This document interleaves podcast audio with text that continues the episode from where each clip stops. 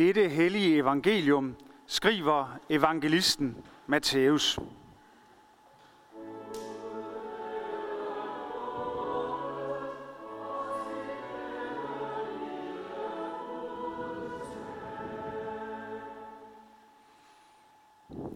Da kom Zebedeus sønnernes mor hen til Jesus sammen med sine sønner, kastede sig ned for ham og ville bede ham om noget. Jesus spurgte hende, hvad ved du? Hun sagde til ham, sig at mine to sønner her må få sæde i dit rige, den ene ved din højre og den anden ved din venstre hånd. Jesus sagde, I ved ikke, hvad I beder om. Kan I drikke det bære, jeg skal drikke? Ja, det kan vi, svarede de. Han sagde til dem, mit bære skal I vel drikke, men sædet ved min højre og ved min venstre hånd står det ikke til mig at give nogen. Det gives til dem, som min far har bestemt det for. Da de ti andre disciple hørte det, blev de vrede på de to brødre. Men Jesus kaldte dem hen til sig og sagde, I ved, at folkenes fyrster undertrykker dem, og at stormændene misbruger deres magt over dem. Sådan skal det ikke være blandt jer. Men den, der vil være stor blandt jer, skal være jeres tjener. Og den, der vil være den første blandt jer, skal være jeres træl. Ligesom menneskesønnen ikke er kommet for at lade sig tjene, men for selv at tjene og give sit liv som løsesum for mange. Amen.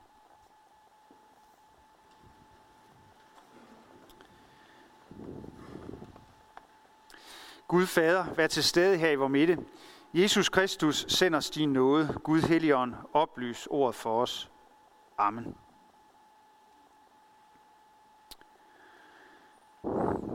Altså mor, hun vil jo bare hjælpe. Mor kommer til Jesus, altså Jakob og Johannes' mor, og hun er sådan en rigtig mor. Løvemor, hønemor, kald hende hvad I vil. Hun er nemlig bekymret for sine drenge, at der ikke skal ske dem noget. Hvorfor det? Jo, fordi de er jo altså sammen med Jesus. Og han har, kan hun jo se, mange modstandere. Det er risikofyldt at følges med ham. Og når de to brødre, hendes sønner, som også lidt drillende bliver kaldt for tordensønnerne, fordi de har et vist temperament sandsynligvis, når de nu har valgt at følge den livsfarlige vej at gå sammen med Jesus, så tænker hun sikkert, at hun, hun kan måske i det mindste gøre det, at hun skal prøve at sikre sig, at Jesus vil give dem en særlig fremtrædende plads hos sig. I det rige, der nu vil komme, som han vil oprette denne Messias, eller hvad han nu er. Et rige her, eller måske i evigheden. Hvad ved hun? Men hun gør alt, hvad hun kan for sine drenge. Hun kaster sig for fødderne af Jesus. Hun har virkelig noget på hjerte. Hun er fuld af uro og bekymring.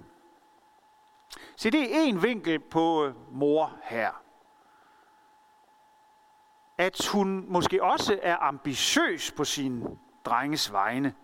Det er en anden vinkel som måske også godt kan passe. Det kan være, at der, der er noget i dem begge to. En tredje vinkel kunne som end være at kalde mor her for en kølingmor. Altså helt ærligt. Kunne de drenge ikke selv tale med Jesus, hvis de ville spørge ham om det? Skal de virkelig have mor til at gøre det for sig? Men uanset hvad, så er denne mor her en mor. Hun bekymrer sig. Hun er stolt og glad for sine drenge. Hun er sikkert også ambitiøs på deres vegne, og hun vil gøre hvad som helst for dem. Der er ikke noget galt med mor. Altså ikke noget særligt galt i hvert fald. Hun er nok som mødre og fædre er flest. Må ikke også vi, eller havde jeg sagt forhåbentlig, bekymrer os for vores børn, er stolte og glade for dem, og har ambitioner på deres vegne, og kan finde på at gøre ting, som de i virkeligheden sagtens skulle gøre selv. Og dog bliver moren altså afvist, og sønnerne afvist med af Jesus. I ved ikke, hvad I beder om, siger Jesus til brødrene. Kan I drikke det bære, jeg skal drikke? Altså med andre ord, kan I gennemleve det, jeg, altså det Jesus skal til at erfare af forfølgelse, modstand, lidelse, død. Ganske selvsikre, uimponerede og måske også med ringe selvindsigt, så siger de to brødre nærmest i kor, ja, det kan vi. Og Jesus siger til dem, at det kan som godt være, at det er sådan, det bliver.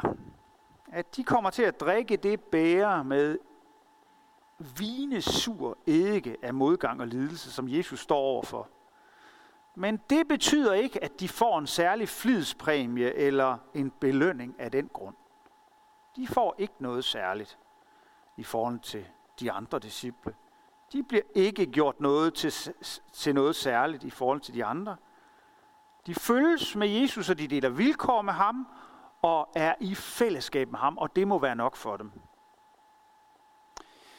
Nu er det så de ti andre, altså disciplekollegaerne, der bliver sure på de to selvhævdende brødre og deres bekymrede skråstreg MC mor. Men Jesus sætter jo faktisk også de ti vrede disciple i skole. For på den ene side så hører selvhævdelse os krav eller ønsker om særlige belønninger. Det hører ikke hjemme i Guds rige. Sådan som brødrene og mor åbenbart tror. Men det gør det at udskamme og nedgøre andre, som de ti andre bestemt heller ikke. Moren var jo ikke specielt selvhævdende. Og Jakob og Johannes var ikke i særklasse dumme. Disciplerne var ikke nogen totalt selvretfærdige klaphatte. De var som end bare som mennesker er flest. Tendens til at have været selvoptaget, tendens til at være noget mere kritisk over for andre, og lidt mere blind for egne fejl. Den karakteristik rammer vist ret mange af os. Men Jesus siger, sådan skal det ikke være hos jer. Og så brød Jesus det ud, eller man kan sige, man tager for det her sådan øh, personlige, nære forhold, så kører Jesus det op på et nærmest storpolitisk niveau. Fra Jakob og Johannes og deres mors og deres ønsker og ambitioner og disciplenes vrede og kritik, så løfter Jesus det op på et stort plan og begynder at tale om undertrykkelse og magtmisbrug, som denne verdens herskere gør. I ved, det er sådan. I ved, at folkenes fyrster undertrykker dem, og at stormændene misbruger deres magt over dem. Dengang som i dag. På det store plan, der gør magthaverne nemlig ligesom øh, Zebedeus sønnernes mor, søger særligt favorable vilkår for deres egne. Lighed for loven? Nej, nej. Bare vi kan få. Bag megen korruption og berigelse af sig selv og sine, nepotisme eller hvad vi vil kalde det, som mange herskere og indflydelsesrige mennesker gør sig skyldige i. Bag meget af det ligger der jo, ligesom der gjorde hos moren her, et ønske om at beskytte sig og sine. Sådan skal det ikke være hos jer. På det store plan, der gør magthaverne også ofte ligesom de ti disciple udøser deres vrede over mennesker, der stikker næsen lidt for langt frem, kommer frem med det, de ønsker, eller det, de mener er deres rettigheder, sådan som mor og Jakob og Johannes gør. Så bliver der udløst galle over dem.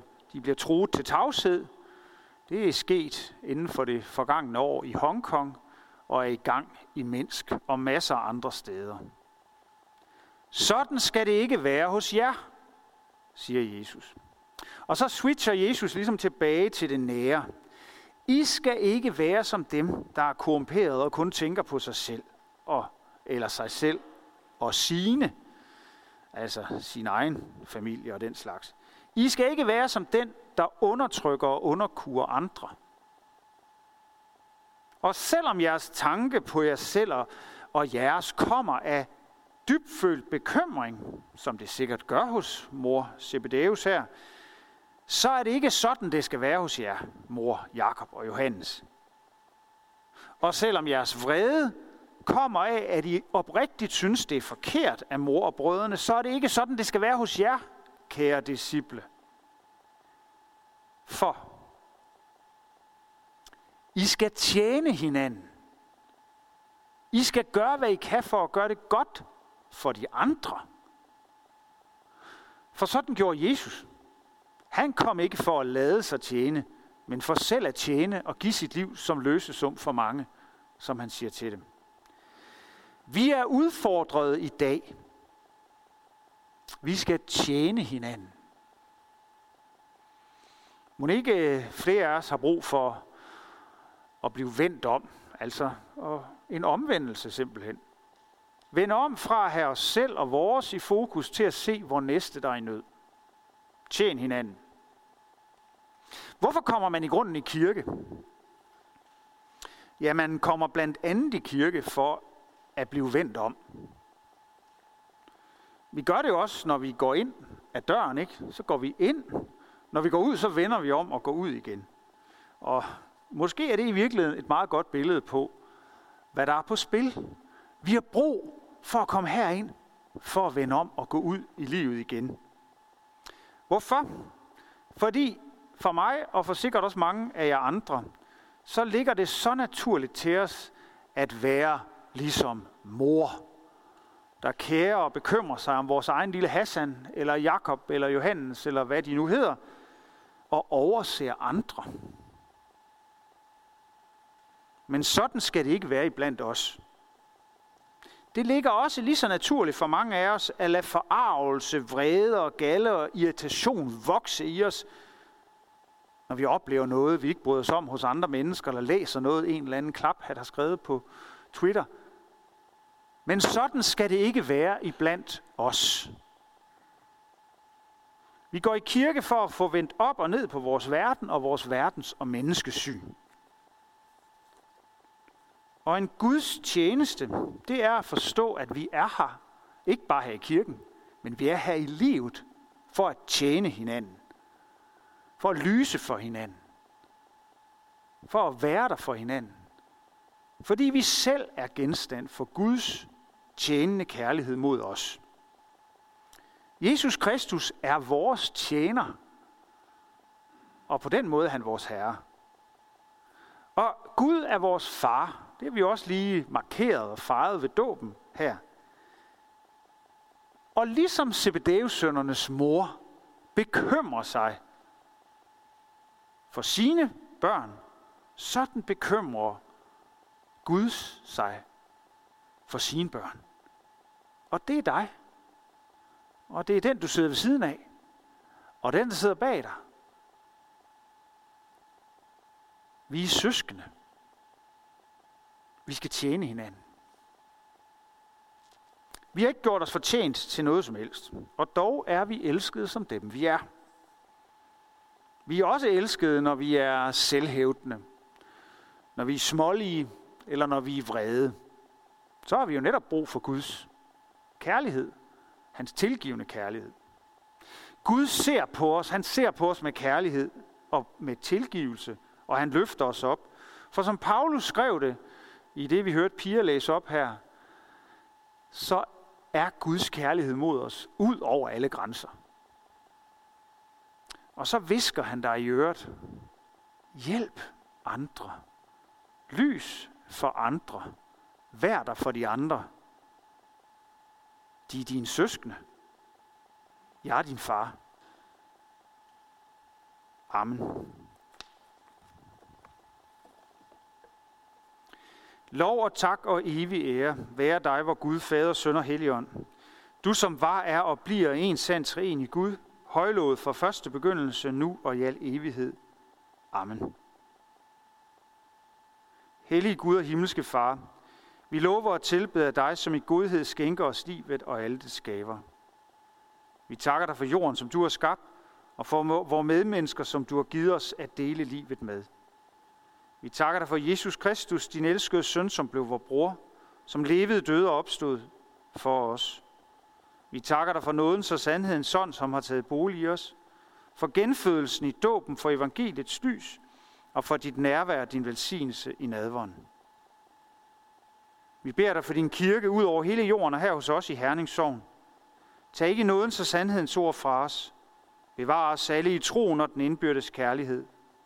Lad håbet om, at du kommer igen, leve i blandt os. Giv os trofaste ledere og forkynder dit ord. Forbarm dig over alle, der far vild. Og vi beder for dem, der bliver forfulgt, fordi de tror på dig, ikke mindst de kristne, som lever i Mellemøsten. Vi beder for vores hjem og vores kære, for vores daglige liv med hinanden i arbejde og fritid.